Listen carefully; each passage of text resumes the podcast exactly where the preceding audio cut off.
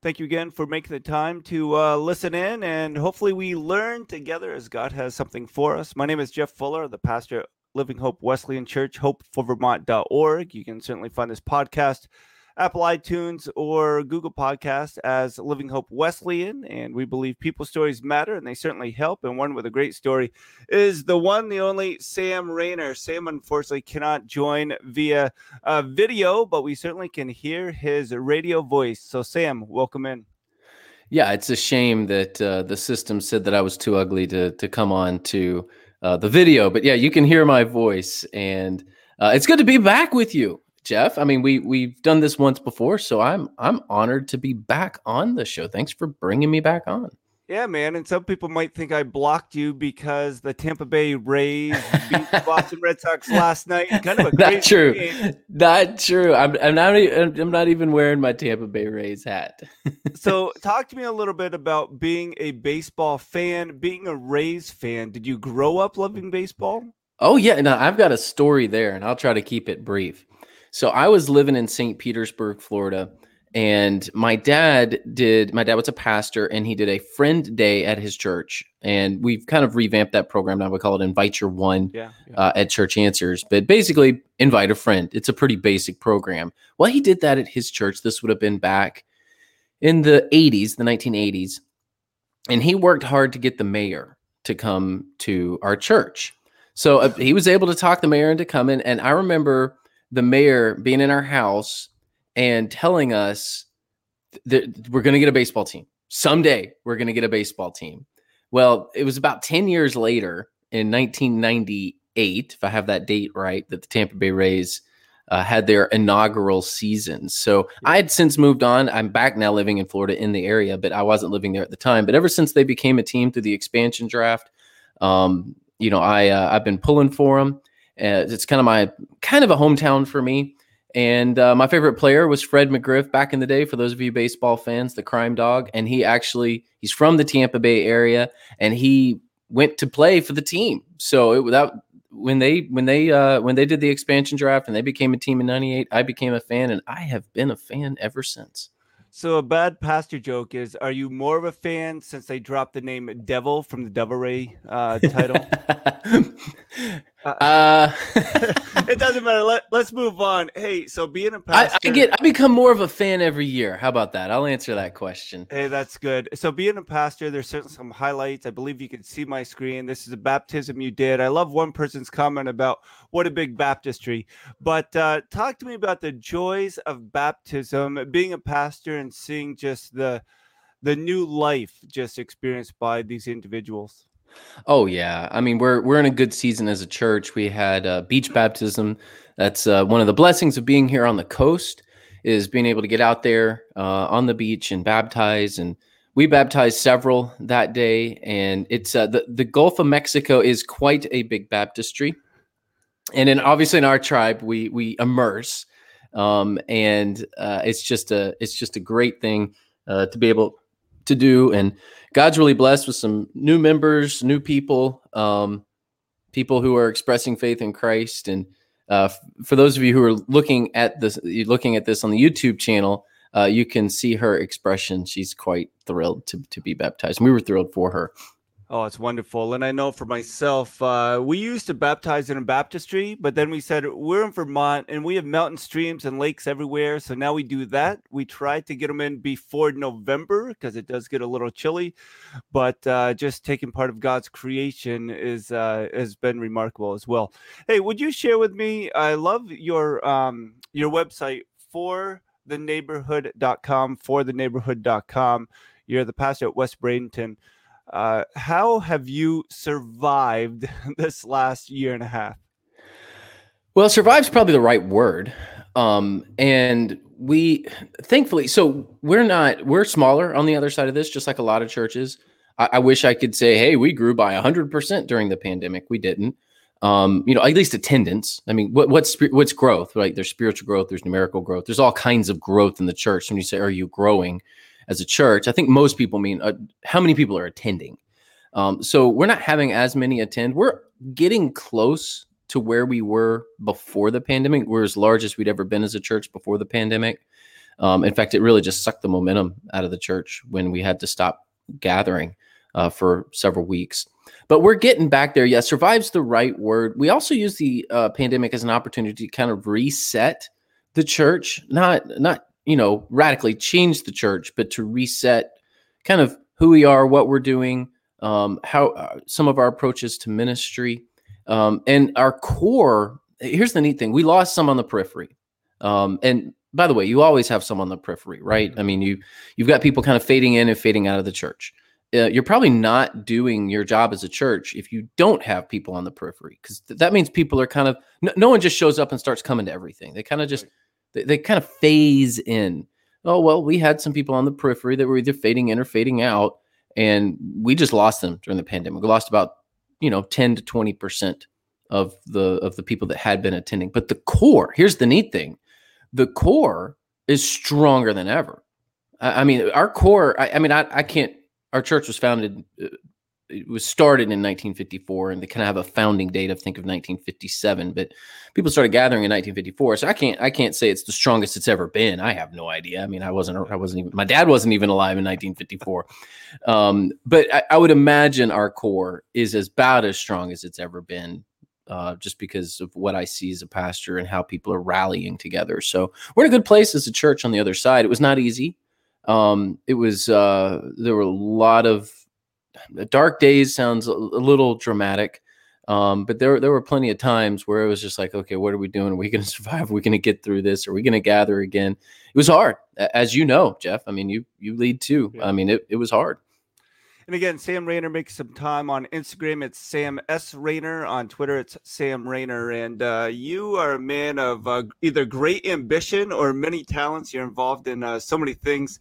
And I just wanted to point out the uh, Established Church podcast. You can see it in the background uh, something I enjoy. But before we go there, just touching back on, you had, in addition to your family, I believe when you were on, it was breaking news. Can you just talk about how your family has grown and how that's made you better, but also had you uh, looking at your daytimer perhaps a little bit more? Oh, are you talking about fostering? Yeah, yeah. Definitely. Okay, okay. I'm like, uh, is my is my wife doing some sort of strange announcement? Uh, did she get to you? And uh, do we have kid number six on the way? Because that that that that would be a surprise. Yeah, you'd be um, first to know. So oh, yeah, yeah. Thanks, Jeff. Thank, and we're at that point in our marriage, really, uh, with five kids now, where if we were to do something, like if she were to tell me, that's about how she would tell me. Like, oh, by the way, number six. Uh, no, we have five kids, ten and under. Soon, well as of today, it's my daughter's birthday. So oh. Maggie, Maggie, happy birthday! Yeah, uh, she's my oldest, and my wife's birthday as well. My wife had her firstborn on her birthday, so they both wow. share birthday. It's both their birthdays. Um, nice. so we, uh, yeah, we foster. We have adopted Dominic.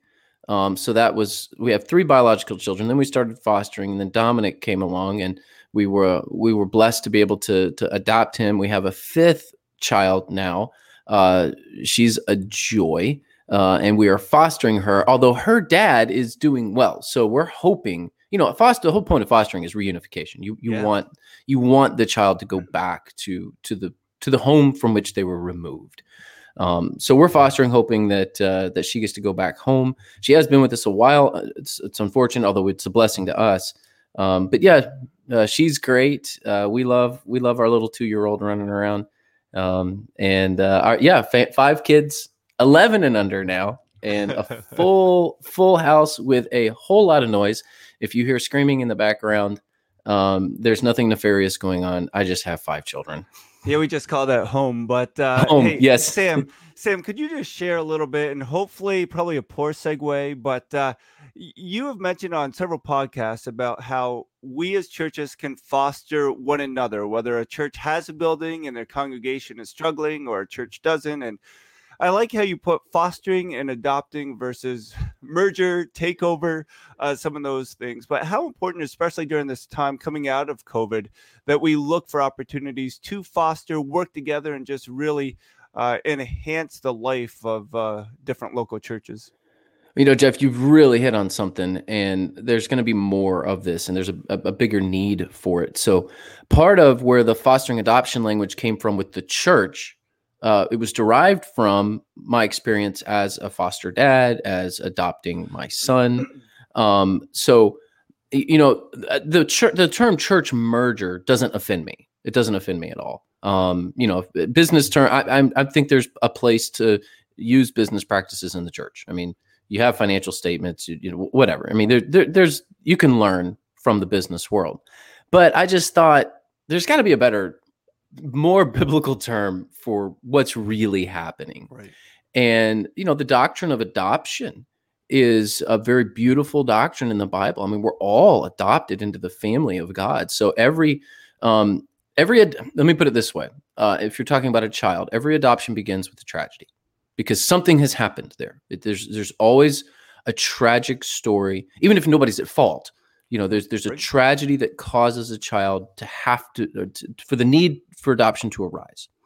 Um, and in some ways every church adoption or every church you know that gets fostered is it kind of begins with tragedy because it means they're not in a good place. They can't do it on their own. So what adoption is is when a typically a larger church healthier church um, kind of subsumes or brings in, that's the business term but brings yeah. into the family a smaller struggling church. Okay, so you you are not going to make it on your own. It's like you know Dominic when uh, when we started fostering him, he was what 18 months old. Uh, he's a strong kid. He can he can handle himself. But at 18 months old, right. he was not going to be able to make it on his own in life. Yeah. Like no kid can. So there's there's the we we he, needed to be fostered and then he needed to be adopted. So adopting is uh, what what many would call church merger bringing in a struggling church into into your family. But I prefer the term adoption because of the biblical connotation right, there. Right. Fostering is just what it sounds like. Uh, this is a temporary uh, relief that you're sending to a church. So you, you, it's six months, it's a year. I wouldn't go longer than a year, but you're going to come alongside a struggling church. You're going to send them resources and people. Um, when we fostered Southside in our community, uh, Southside Baptist was a church in our community. Uh, we sent them preachers and worship leaders. Uh, we sent them resources. We helped refresh their building. Now, eventually, they came to us and said, "We want to be adopted," um, and surprised us a little bit because of the timing, but it was the right thing. So it was it was God's thing. So we we we did that. But frankly, you know, in the foster system, you don't really foster to adopt with the child. You you right. foster to get the kid back to the to their family. Um, and it's kind of the same way with the church. You know, if you're going to foster them, you know, let's make sure your motives are right. You know, you're not trying to poach their campus or poach their people. You're just going to help them. Some fostering situations will turn into adoption where the church, you know, brings into the family another church. But I see them as two separate things, although very much uh, interconnected. Uh, but when you say you're adopting a church or fostering a church, it's very similar as would be the case with the child. Yeah, and that's great. And uh, I know for us at Living Hope Wesleyan Church, um, there's a church, Hunger Mountain Christian Assembly, that has a large facility that they've made available to us at 4 p.m. Sundays so we could start meeting in person because we were gathering at a middle school and uh, then we went online for the 14 months. And for myself wow. personally, yeah, so it's been uh, interesting dynamic. And for us uh, this summer, we're planning all outdoor gatherings and just really praying for – wisdom in the fall. I, am glad we didn't have a mortgage the last 14 months, but maybe mm. God wants us to uh, build a community center so we can still set up for church, but re- be a resource to our local community. But I was just going to share, yeah, I've been adopted three times. I share. I was abandoned in South Korea, adopted by a family in Yakima, Washington. That was marked a failed adoption. Then I was adopted with my parents here in Vermont and then becoming a Christian, uh, understanding that God loves us so much. So there is a question in there, and that is simply my friend's church merged with another church, and my friend, who was a pastor, he was planning on being co pastors, but that didn't work out as it seems is the case. Could you just talk about? When a church is adopted, even with the best intentions of co pastors, how have you found that working out, whether it's a quote Rainerism or whether it's uh, based on statistical data?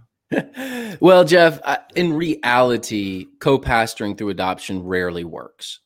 Um, that could you point to cases where it has worked? Of course. And could two pastors? It, could it be a beautiful thing with two pastors? Of course it can. Um, but it's it's it it's even more challenge. The adoption is challenging enough.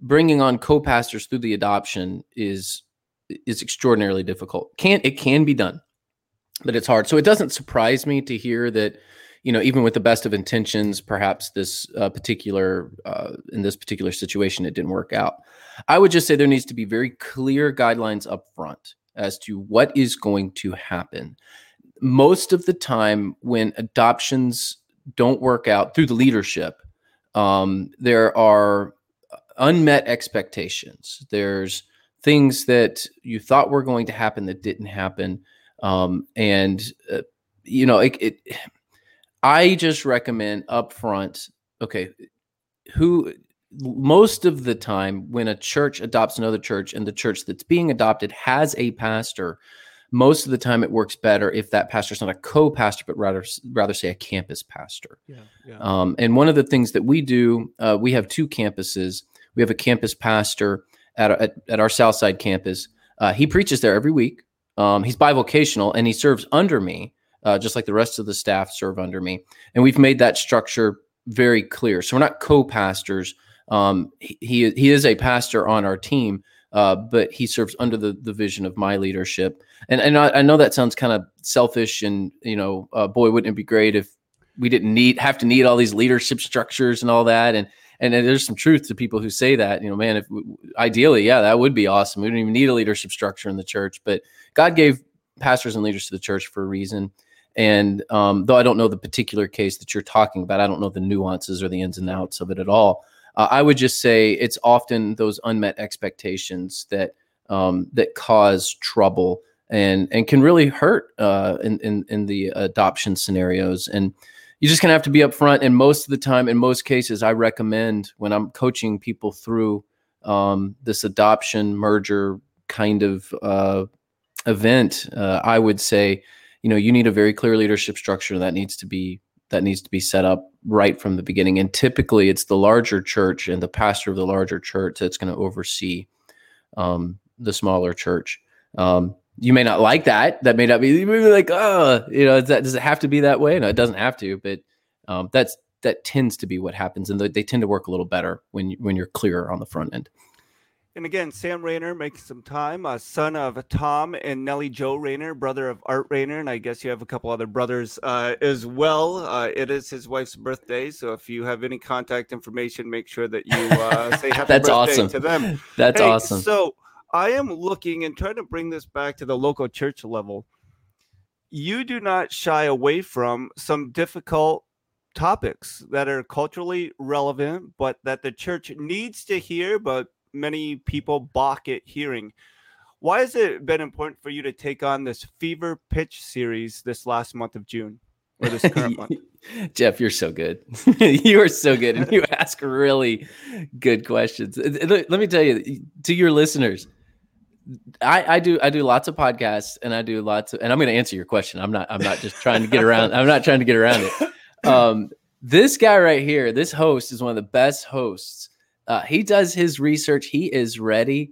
And for you listeners, if you're a regular listener to this show, this is a treat because he digs and he finds things. And yes, I am in a, I'm in a series called Fever Pitch. And I originally was not going to do the series. My staff kind of said, we need to go there. There's just a, there's just a lot that's out there right now. Um, and so we're covering topics like socialism and capitalism and what does the Bible say, sex and gender and what does the Bible say. Uh, we're, we're a strongly pro life church. So when we say we're holistically pro life, what does that mean? It's not yeah. just the abortion issue, there are other pro life issues. Um, so, yes, there are, these are hot button issues. Um, but the Bible has answers. The Bible does speak into um, issues of sexuality and gender. The Bible does speak into issues of being pro-life, and the Bible speaks into what does it mean that you you would be a the body of Christ within a culture that needs to hear about grace and love and truth. Um, so the whole point of the series, if if if your if your interest is piqued, um, I, I, hate to disappoint you, but the whole point of the series is to de-escalate the drama. Yes, it's it's to it's to um, not elevate or exacerbate all of the tension that's out there, uh, but to remind the church that we need to be part of the solution, not part of the problem. And so if we're picking up our megaphones and yelling, we're actually not doing any good. Um, we stand for truth. And if you listen to the series, you'll probably get a pretty clear picture of where our church's theology is and where I stand on issues.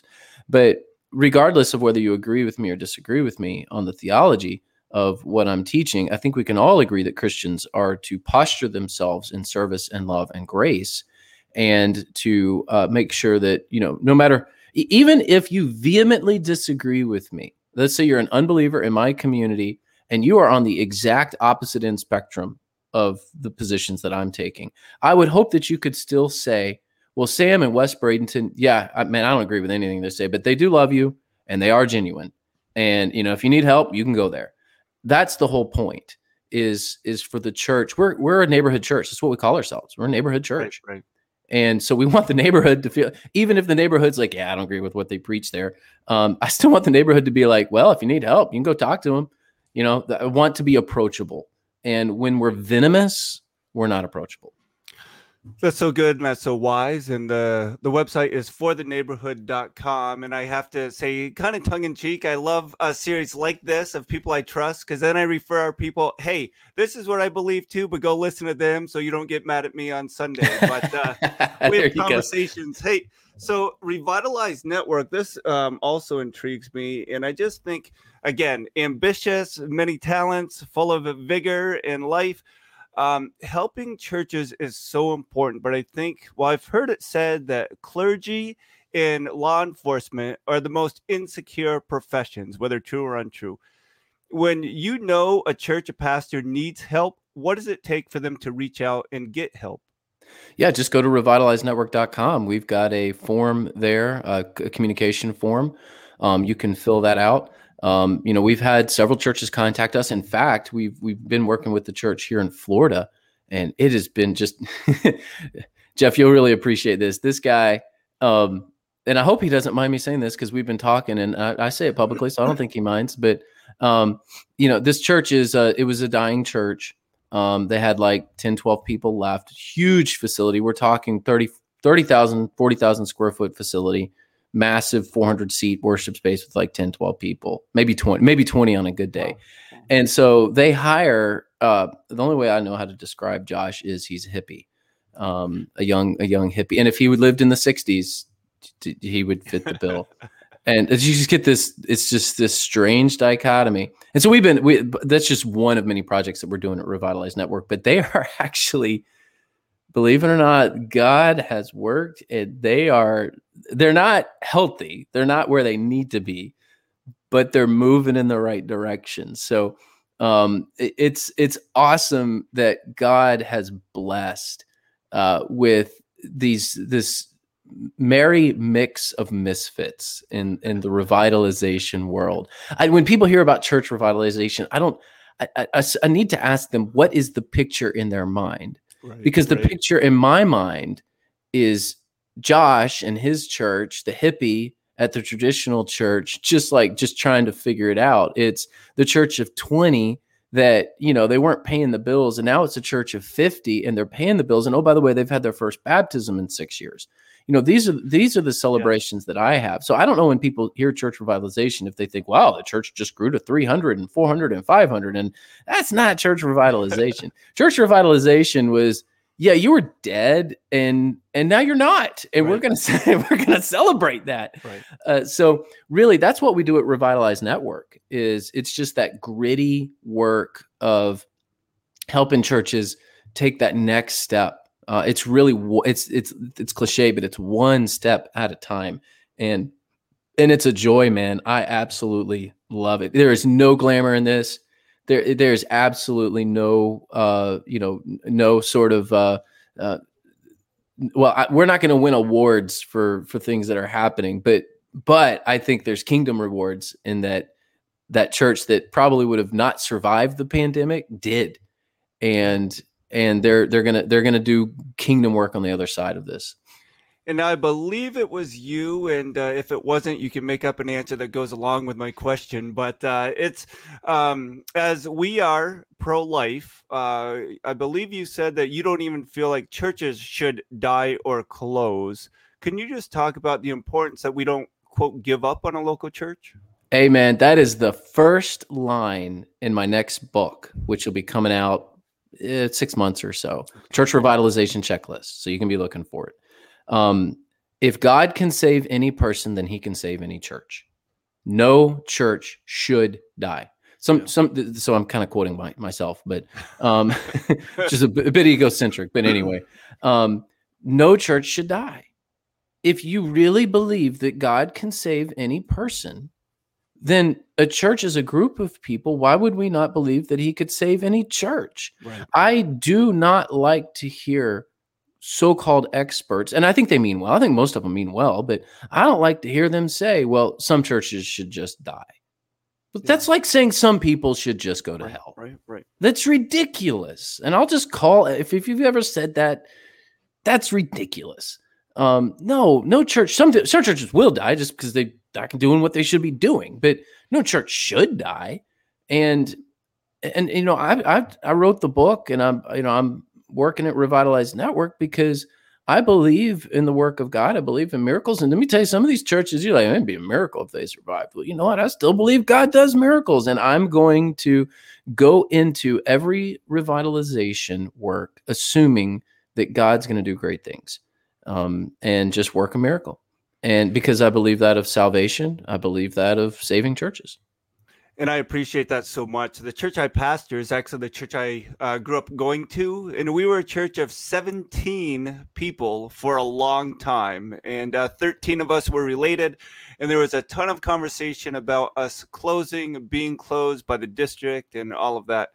Uh, before the pandemic, we were, I don't know, pushing around 120, and it was just really exciting to see the life that God had brought.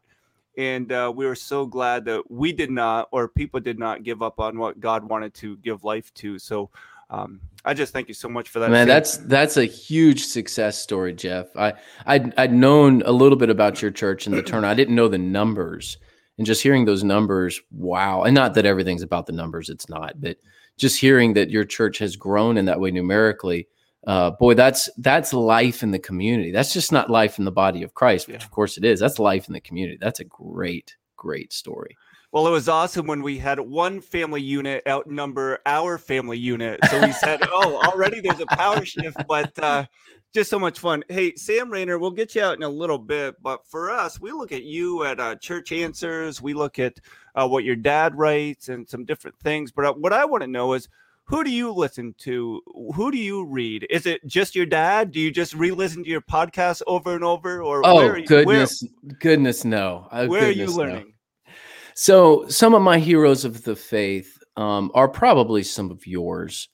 Um, I, I, would say Alistair Begg, in terms of preaching, is you know top of the list, uh, and Tim Keller as well. Um, even though I'm not as reformed as they are uh, theologically, uh, particularly Alistair Begg, you know, I just tend to gravitate towards um, what he says and how he says it. I wish I had his accent. I don't an incredible accent. He's just an, just an amazing communicator. Um, from the practical side, um, probably, I mean, most people know who Tim Keller and Alistair Begg are. So it's like, okay, it's no surprise that you would say that. But um, but from the practical side, I've had some mentors that are qu- probably not quite as well known. Uh, Chuck Lawless uh, is just, he's been in my life since I was a teenager and uh, he actually he's written books he blogs um, he actually has started doing some stuff with us at church answers now. So you can go to i think it's chucklawless.com and check him out. Uh, absolutely uh, just you know he's he is my mentor. So he would be somebody like that's personally invested in me. Um, and then in terms of like what i'm reading man i'm reading all over the place. Uh, I, I try to read widely. Um, I, you know, I I know this is not a theological show, but I, I, come at things from the perspective of being somebody who believes the whole Bible is true. Um, so that gives me a certain viewpoint and a certain bent to anything that I may read or any sort of interpretation that I may have in my life. But I do try to read um, just all over the board. I'm reading a book right now. Um, I'm reading two books. One on baseball card collecting because I love baseball, yeah. and I've I've collected a few cards, and I'm selling a few cards because the prices are way up yeah, right now. So. That. Yeah, I'm reading that. I'm, I'm reading that. I'm reading a book called Pappyland, which is about Yeah. um, bourbon. Uh, and you may think, what, what's a pastor doing reading about? It's it's a story of a family Right, and uh, how the yeah, and how the family lost everything and then tried to get it back. Just a fascinating story.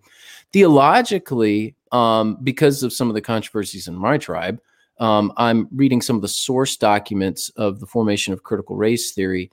And uh, Thomas Cone, who uh, is kind of the found, the godfather, found, founding father, I, I don't know what he would call himself, of Black liberation theology. Uh, obviously, not so much in my camp, and there's a lot that I find that I disagree with. That being said, there's a lot of people talking about this stuff, and nobody seems to have actually read what the authors themselves Right, have written. So I would encourage you if you find an area of controversy that is interesting to you, go read the original authors. Go read the people that wrote the theories so that you can speak intelligently into what you disagree with and what you agree with. Um, so I'm actually digging into to some of the things that I've never dug into um, in those areas because it's just it's just kind of a hot button issue right now. And um, I you know I try not to be controversial myself, but at least want to be knowledgeable about you know what these what these things are. So that's my reading list right now. Um, I, I I read a lot. I, I enjoy reading. Of course, I read the Wall Street Journal, New York Times, Washington Post. I read the Economist. I read the Athletic. I read my local paper, Bradenton Herald. I read the Tampa Bay Times, and you know all of those sources provide a very broad perspective of what's going on in the world. Um, and I just try I try to have that broad perspective, even though my my perspective is probably narrow by most, but most people would probably say I'm pretty narrow minded. I would say I'm not closed minded, but I am narrow minded, and I'm okay with that uh, because I have a very specific belief system that at least try to be fair to others and read broadly and at least know where they're coming from, even if I disagree with them. I want to know their own words in their own tone, in their own way, rather than just assuming things of them. And that's so wise. And that's when people say, Well, Jeff, I disagree with you as a pastor. There's so many pastors, whatever. And I'm like, Well, read the Bible and get, you know, a study guide to help you as you read the Bible. Then you aren't uh, blaming me or those that are human, but you can really go to God's word. Um, so I had another website up. I don't even think it's up there now. Uh, it is samrainer.com. And I just wanted to highlight that uh, for you. But for you writing does that come naturally easy do you enjoy writing I do. Um, I write probably six to 10,000 words a week from sermons to books to articles. Um, I do I do at least two podcasts a week. This is actually my sixth podcast this week, Jeff. This was Thank a you. busy this was a busy podcast week for whatever reason, uh, and I enjoy t- I enjoy talking. I enjoy words. If you're listening to this, you probably think Sam talks too much. We want to hear more, more from Jeff. Um, I talk too much. I have a lot of words, so I try to share those words. I will never win any awards for my writing. I don't know that I'm I'm a special writer or uh, an award-winning author or you know oh he's got a once in a generation kind of voice. I don't have any of that. I just like communicating a message. I've got a lot of words, so I share them.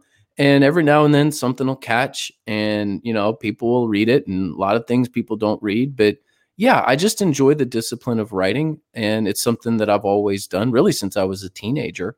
Um, and I I probably will keep cranking out words as long as I can. It's yeah, it's it's just a it's a joy for me more than anything else.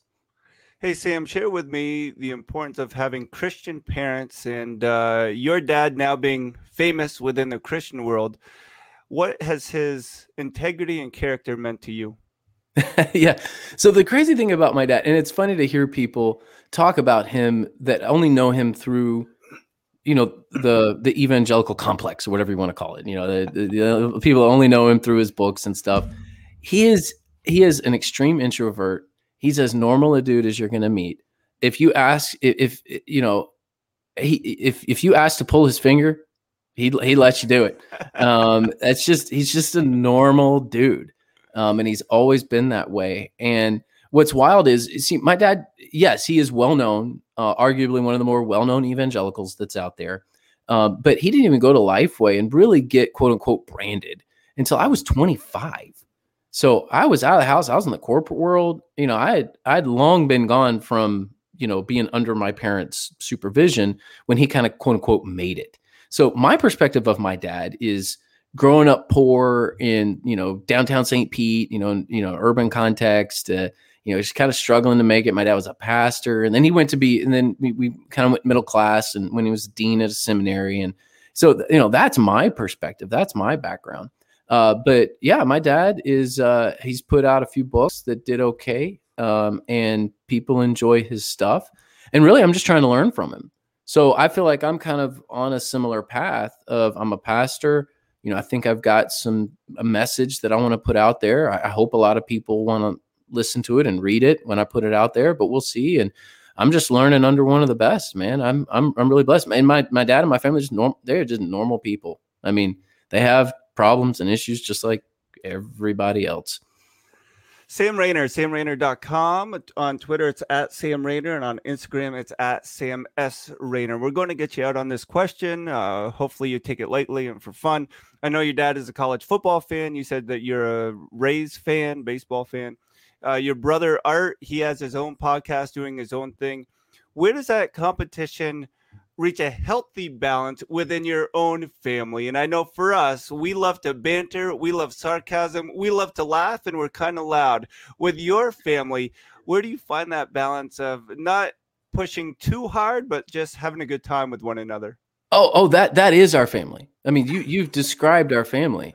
Um, so we yeah, we compete with each other. And yeah, I want I want more listens on my podcast than my brother's podcast. Of course I do. I want to crush him um, but but it's done in it's done in good spirits.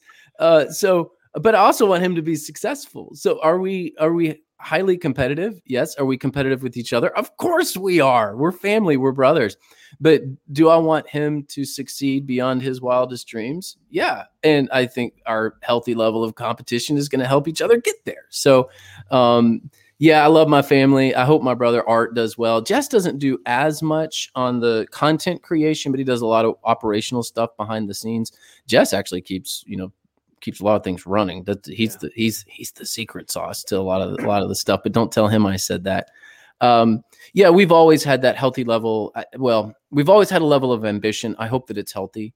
We've always had a level of competition. I hope that it's healthy and um, we're just that kind of family. Not not every family culture kind of has that, but but we do. So our love language is snarkiness and competition, and um, I'm going to beat you at your own game. That's our love language. Hey, that's a good one. Good one to have. Uh, Sam Rainer, churchanswers.com, revitalizenetwork.org, and the church where you can find the Fever Pitch series is fortheneighborhood.com. Sam, if you would, would you just close – us in prayer and pray for us at Living Hope Wesleyan Church, especially as we meet outside, but we really look for space to uh, gather this fall and winter. Absolutely, Jeff. Heavenly Father, I just want to thank you for Jeff, his family, uh, Lord, what he's doing in Vermont. I certainly lift up Living Hope, and uh, Lord, let them be their name. Um, what a great name for a church. And uh, they want to bring hope for Vermont. And God, I just ask that you uh, bless their heart's desire, allow them to accomplish your mission. Lord, as they start meeting outside, as they figure out, you know, how to do church in a gathered setting, I know that's a challenge. Um, just let this be a season of it's going to be, it is going to be a challenge, but let it be a very fruitful season for them. Um, God, they've had quite a story to get from where they were to where they are now. Um, I ask that that story continues for your glory. And it's in your son's name, Jesus, I pray. Amen. Amen. Hey, Sam, so much. Uh, we thank you and we wish you all the best. So uh, take care and we'll be in touch. Take a break. Enjoy the weekend. all right, Jeff. You too. All right, man. Again, that's Sam Rainer. Make some time. Uh, you are listening to Living Hope Wesleyan. It's our local church podcast, hopeforvermont.org. We hope to see you Sunday, 9 a.m. out my parents' field, 5805 Waterbury Still Road, Waterbury Center, Vermont, 05677.